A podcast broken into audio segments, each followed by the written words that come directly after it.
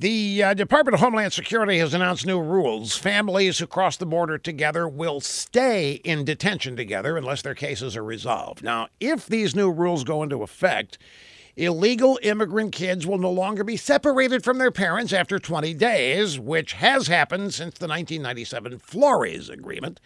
There will be no more family separations, folks. Liberals should have been ecstatic, should have been celebrating. Massive fireworks displays should have lit up the skies over every sanctuary city in America. Instead, they are furious. They're threatening to go to court over these new rules because one of their biggest immigration scams is about to be blown up. Illegal immigrants have gamed the system for years with Democrats' help. Thousands of families flooded the borders knowing that if they overwhelmed our agencies, their kids would be released after 20 days. In many cases, the parents were also released and then promptly disappeared into the shadows. The game was called catch and release.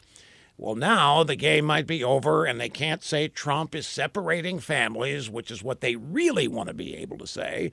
So they're mad as hell that the situation is going to be better for the kids.